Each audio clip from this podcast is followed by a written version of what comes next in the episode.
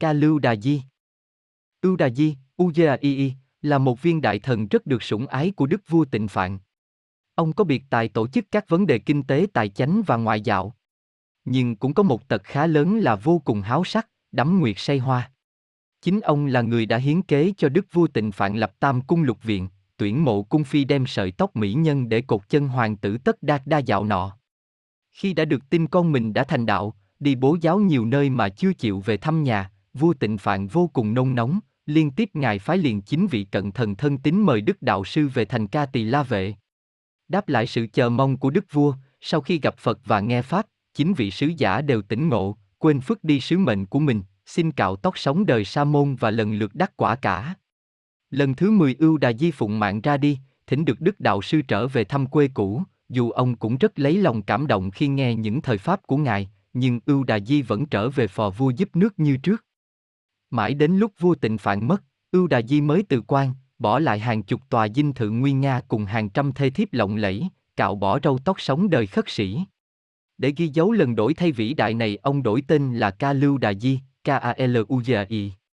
Tuy đã thay đổi thức ăn, hình thức, cùng nếp sinh hoạt nhưng các cố tật của Ca Lưu Đà Di vẫn còn, vì thế ông đã gây ra khá nhiều rắc rối cho Đức Đạo Sư, Tăng đoàn cũng như chính bản thân ông. Vừa gia nhập Tăng đoàn, Ca Lư Đà Di đã đến gặp Đức Đạo Sư than phiền rằng diện tích tấm tọa cụ do Ngài hạn định cho chư Tăng thật là khiêm tốn so với thân hình to béo của Sư. Đức Thế Tôn liền chế luật cho phép Sư được mở rộng kích thước tấm nệm ngồi, mỗi bề thêm nửa tấc. Có được tấm tọa cụ ưng ý, Ca Lưu Đà Di vẫn chưa tọa thiền được, vì tiếng quạ kêu ồn ào làm tâm tư sao động. Thế là trong lúc các bạn đồng phạm hành đang ngồi thiền định, Ca Lưu Đà Di liền đi chẻ tre, chuốt cung tên để đi bắn quạ.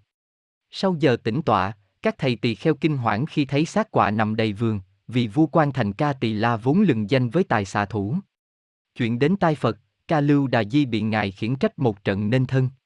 Chưa hết, một hôm trên đường đi kinh hành, Đức Đạo Sư bắt gặp một sàn tòa cao ngất nghẽo đặt giữ gã ba đường, ca lưu đà di đang nằm đông đưa trên chiếc giường dây này. Đương sự được mời xuống và Đức Đạo Sư phải chế thêm một giới cấm nữa, không được gian võng quá cao. Nhờ sự hướng dẫn của Đức Đạo Sư và các bạn đồng phạm hành ca lưu đà di gọt rửa dần những tập khí quan lưu vương giả, Duy có một điều gây rắc rối không ít cho sư và tăng đoàn là sư khó lòng tự chủ khi thấy bóng mỹ nhân. Một hôm đang ngồi trong tịnh thất, chợt thoáng thấy một thiếu nữ diễm lệ đi ngang, quên phức là mình đã xuất gia, ca lưu đà di liền tục xuống giường thiền chạy ra chận đường người đẹp. Chuyện đến tai Phật, sư bị rầy la nặng nề và thầy chừa hẳn. Lời thầy chỉ giữ được một nửa, lần khác ca lưu đà di không chạy ra chặn đường người đẹp nhưng ngồi trong tịnh thất sư không nín được dăm lời trêu chọc. Lần này ca lưu đà di lại phủ phục dưới chân đức đạo sư nguyện, sẽ không chọc ghẹo người đẹp nữa. Xui xẻo cho sư nhiều hoàng phi và cung nữ của vua Bình Sa, trên đường đi lễ Phật lại đi qua tịnh thất của sư. Đương sự liền khu chìa khóa lẻn kẽn để gợi sự chú ý của thiên hạ. Để trừ hậu hoàng, Đức Đạo Sư cho phép ca lưu đà di được dời tịnh thất ra cuối vườn để tránh cảnh. Chuyện rắc rối lại xảy đến với nhà sư đa tình này trên đường đi khất thực, ca lư đà di ông bác đứng bất động trước nhà mỹ nhân. Đức đạo sư đành chế giới. Tỳ kheo khất thực xong phải đi không được nấn ná lại nhà người đẹp. Điều luật này được ca lưu đà di hết sức tôn trọng, sư chỉ đứng ngoài đường lộ dòm vào thôi. Có người mách Phật, ngài lập tức chế giới.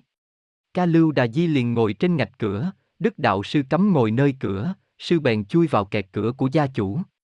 Nhiều phen sư bị các ông bố hoặc đấng phu quân của Mỹ nhân vây đánh phải chạy thục mạng, vất cả y cùng bác.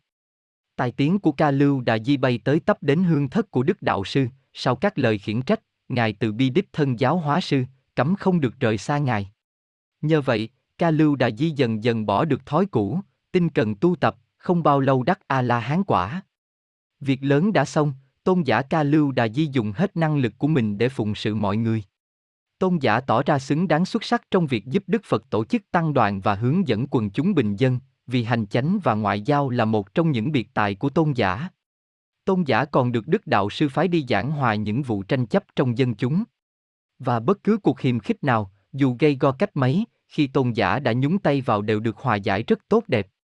Về sau do những dư nghiệp của quá khứ, tôn giả Ca Lưu Đà Di đã điềm nhiên thị tịch dưới nhát dao của tên hung bạo, khi tôn giả muốn cứu hắn ra khỏi bùn nhơ của dục vọng. Đốn cây mà chưa đào hết cội rễ thì nhánh vẫn ra hoài, đoạn trừ ái dục mà chưa sạch căn gốc thì khổ não sanh trở lại mãi.